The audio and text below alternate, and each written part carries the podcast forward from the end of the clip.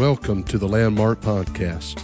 I'm Jason Calhoun, pastor of Landmark Pentecostal Church in Texarkana, Texas.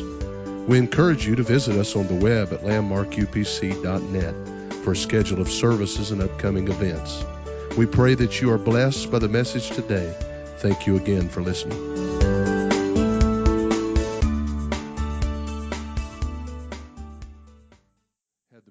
Of studying a lot of these things, and I've enjoyed reading and studying about military campaigns and the strategies that were used to win such battles.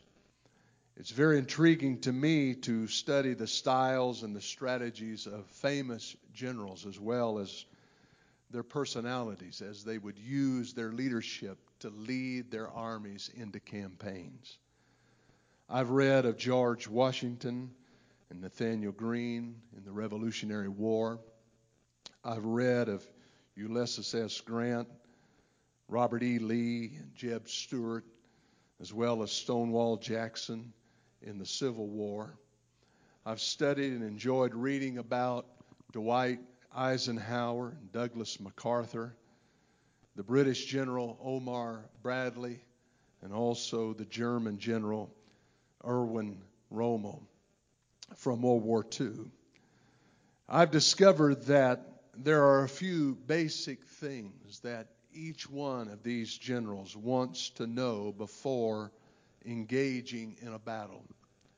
The number one question is very obviously he wants to know something about the enemy that he's going to be facing. Enormous amounts of money is spent to gather intelligence information counterintelligence information. What are the enemy's strengths? Generals study that. They also want to know where their weaknesses are so that they can exploit them. They study the tactics that have been used in past engagements and battle campaigns, the weapons that their enemy has used or that they possess in their arsenal so that they may know how to defend against them. And after that, every good general also honestly wants to assess his own army. He wants to know his own strengths and weaknesses. He wants to evaluate the training that his troops has went through. They take inventory of the weapons that are in their own arsenal and they want to know if they're in good working order and if they've been maintained. And then finally, every good general wants to know something about the terrain that the battle itself will be fought upon. They want to know something about the battlefield. And so, in terms of this spiritual battle that you and I are in, involved in, and all of us are fighting in, this spiritual battle that we're all fighting for the salvation of our soul, and we know that, of course, we have an enemy. And it's important that we prepare to face that enemy. The Bible tells us in 1 Peter chapter number 5 and verse 8, be sober, be vigilant, because your adversary, the devil, as a roaring lion walketh about, seeking whom he may devour. And when I've read that passage through the years, I've always, I've always been encouraged by that word may. It didn't say that he will devour. It didn't say that it's certain that he would devour. But it only says that he may devour suggesting that there is a place that a saint of God can live, that they're beyond the reach and beyond the attack and are protected from the onslaught of the enemy. Also, it's important that we understand our strengths through Jesus Christ. I think it's important for each of us to evaluate that from time to time. It's not in our flesh, it's it's not in our own ability, it's not in anything that we possess on our own, but it's through our help that comes from the Lord. 1 John chapter 4 and verse 4 says, Ye are of God, little children, and have overcame them, because greater is he that is in you than he that is in the world. We also, along with all of these things, need to take inventory of our own spiritual arsenal. We need to realize what Paul wrote in 2 Corinthians chapter number 10 and verse 4.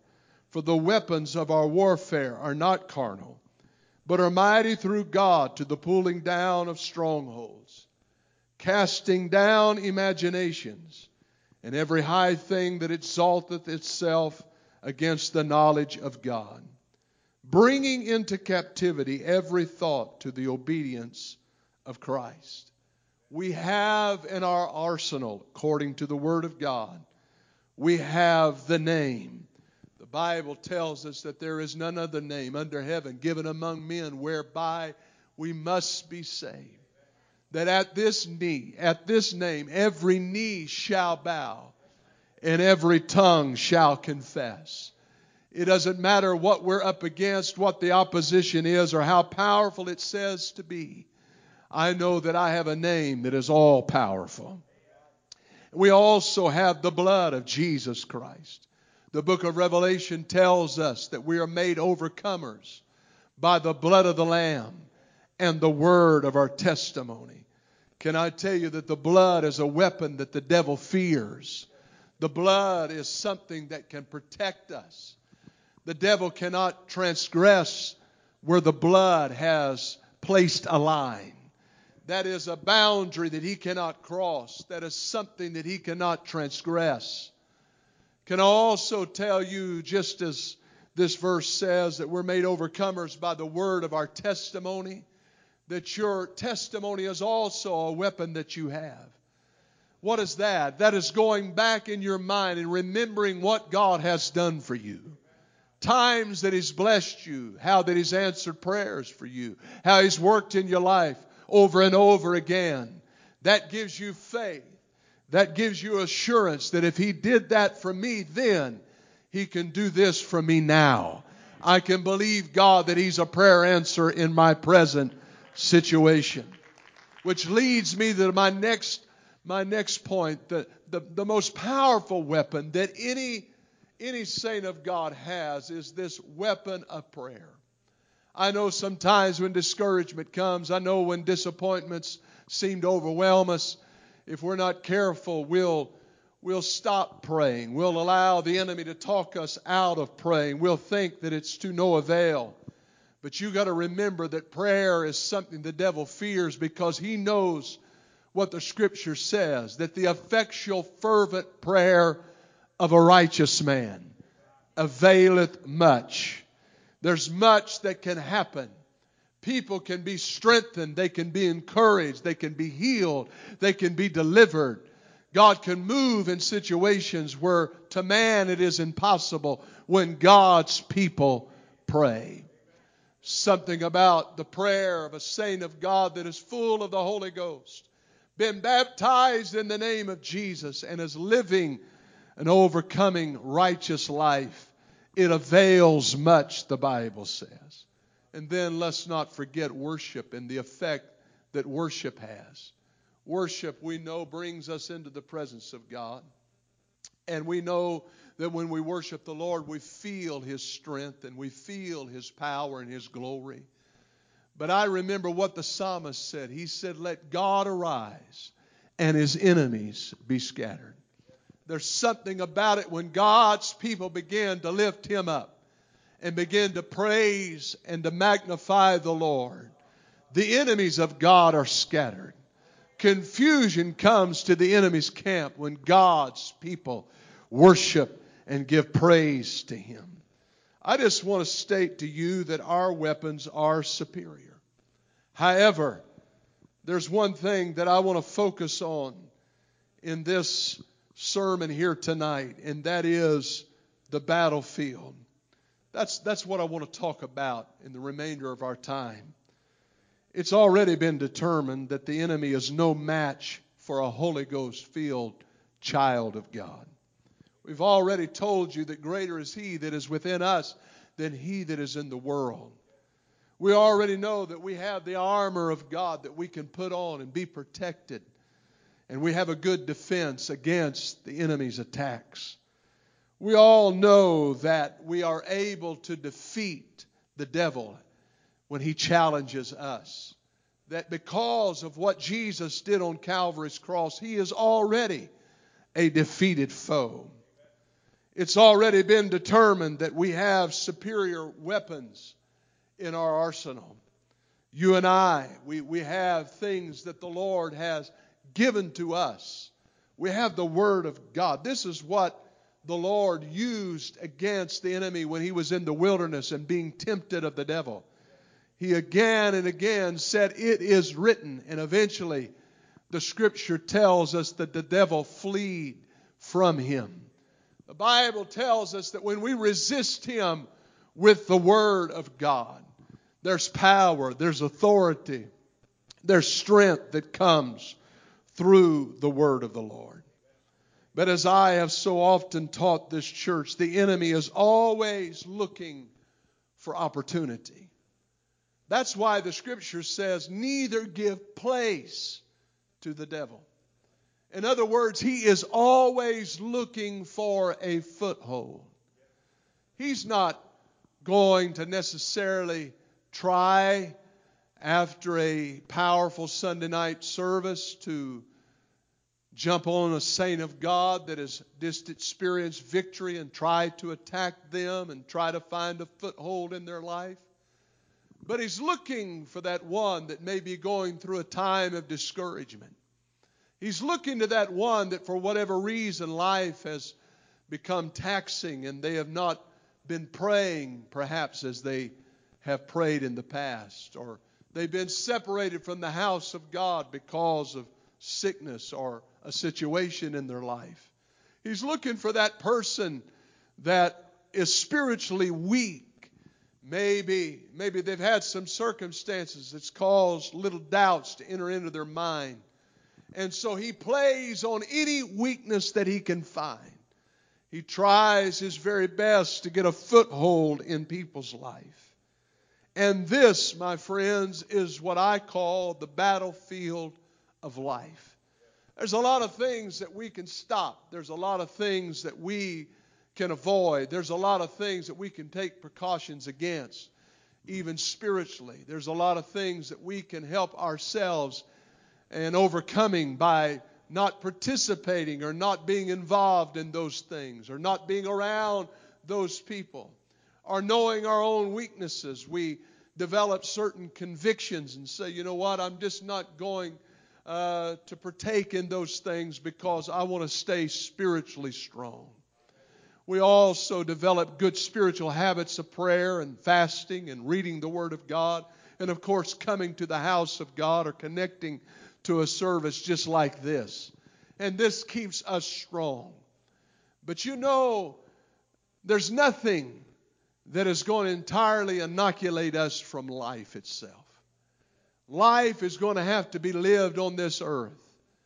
And as long as life is lived on this earth, there's going to be woes. There's going to be challenges.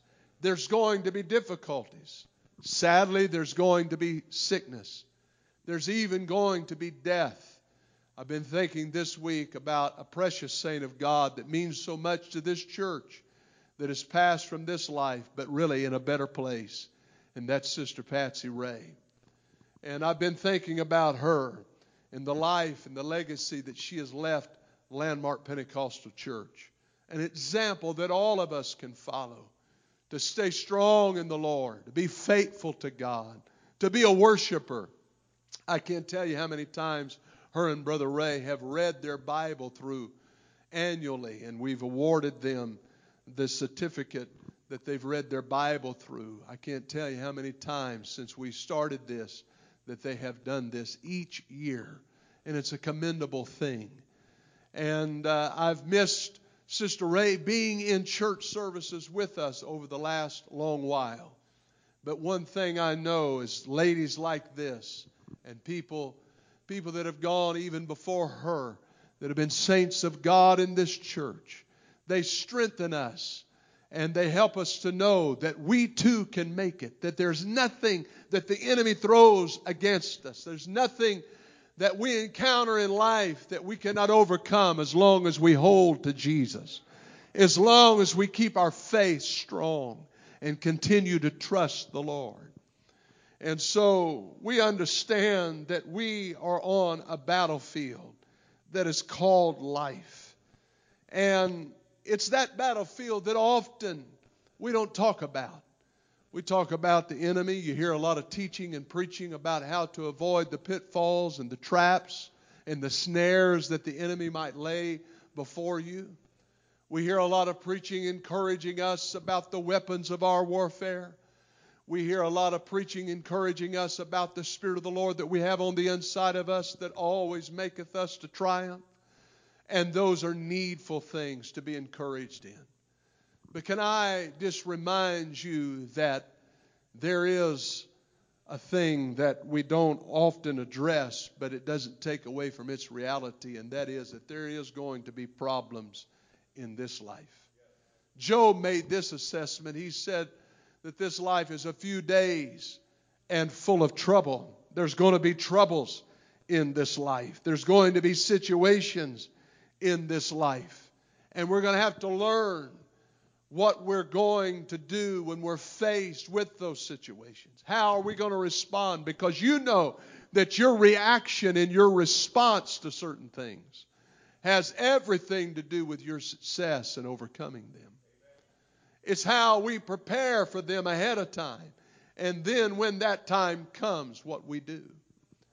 It's not time for us to allow fear to consume us, but it's time for us to allow that faith that we've nurtured and that we've kept and that we've fought for since we've been living for God, to let that emerge strong and say, God, I'm going to believe you and I'm going to trust you. In this particular text that I read to you from, this afternoon. We know that this is around the time that Absalom had rose up against his father David. And there was a battle that ensued in the wood of Ephraim, an area, a wilderness that was there. And evidently, it was a pretty rugged area and terrain. And this battle was set in array on this rugged terrain of Ephraim. And Absalom, we know from study of his life that he had long flowing hair. And he was riding in this rugged terrain, and he rode on the back of a mule and rode up under the boughs of an oak. And his head, the Bible says, we're assuming by the hair of his head, was caught in the boughs of that oak. And the Bible says a very in- interesting statement. It says that he was taken between the heaven and the earth. What a precarious place to be between the heaven and the earth. And the mule that he was riding upon went away and left him there. And so here he was in a very vulnerable position. Here he was, open to the attack and defenseless against the enemy.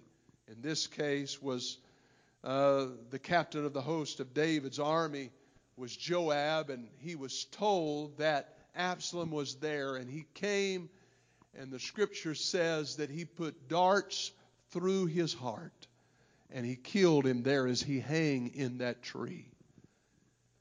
And I begin to think about this scenario, how that this would have never happened had he not been in such a rugged battlefield, fighting this battle. If it had been an open terrain, this would have probably never taken place this story would have never ended just like this. It would have never happened just like this. But because of this rugged wilderness terrain that they were fighting this battle on, it made it easy for the enemy to destroy Absalom's life.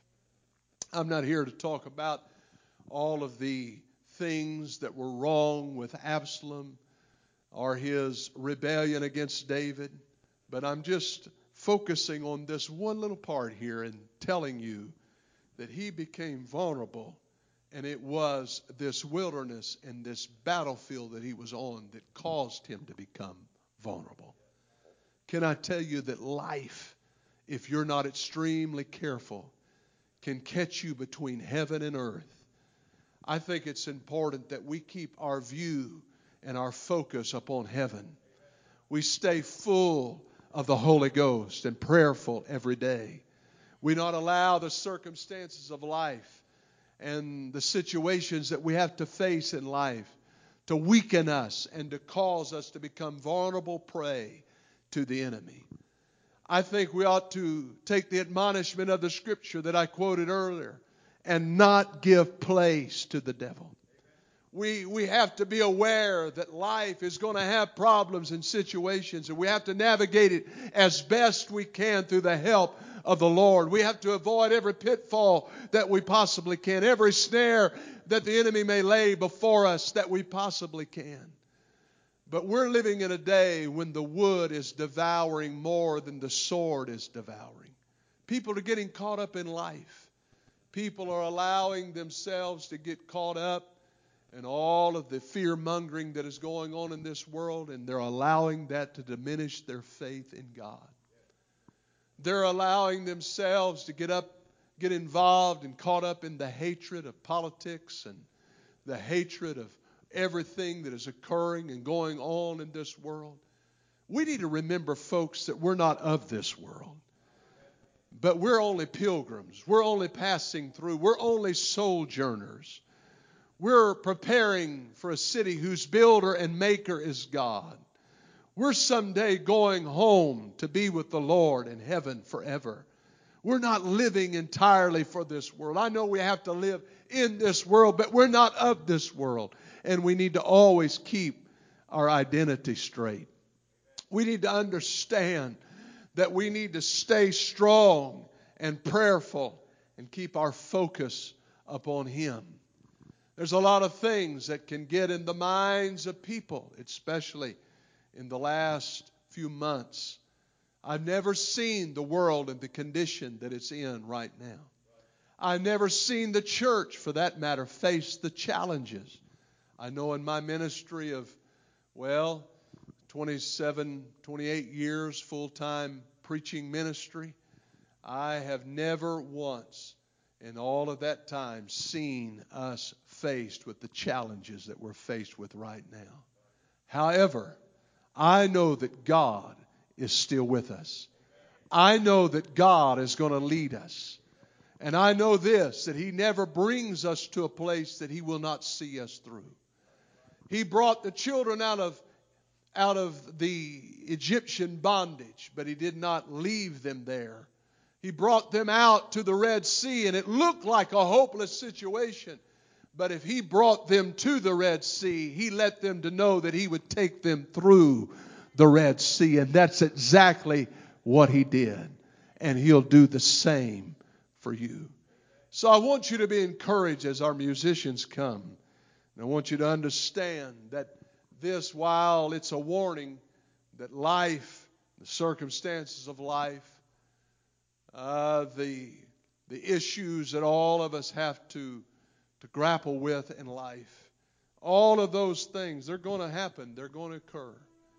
But let's don't allow them to wrap their tentacles around us so much that we become consumed with the things down here more than we're consumed with making ourselves ready to meet the Lord.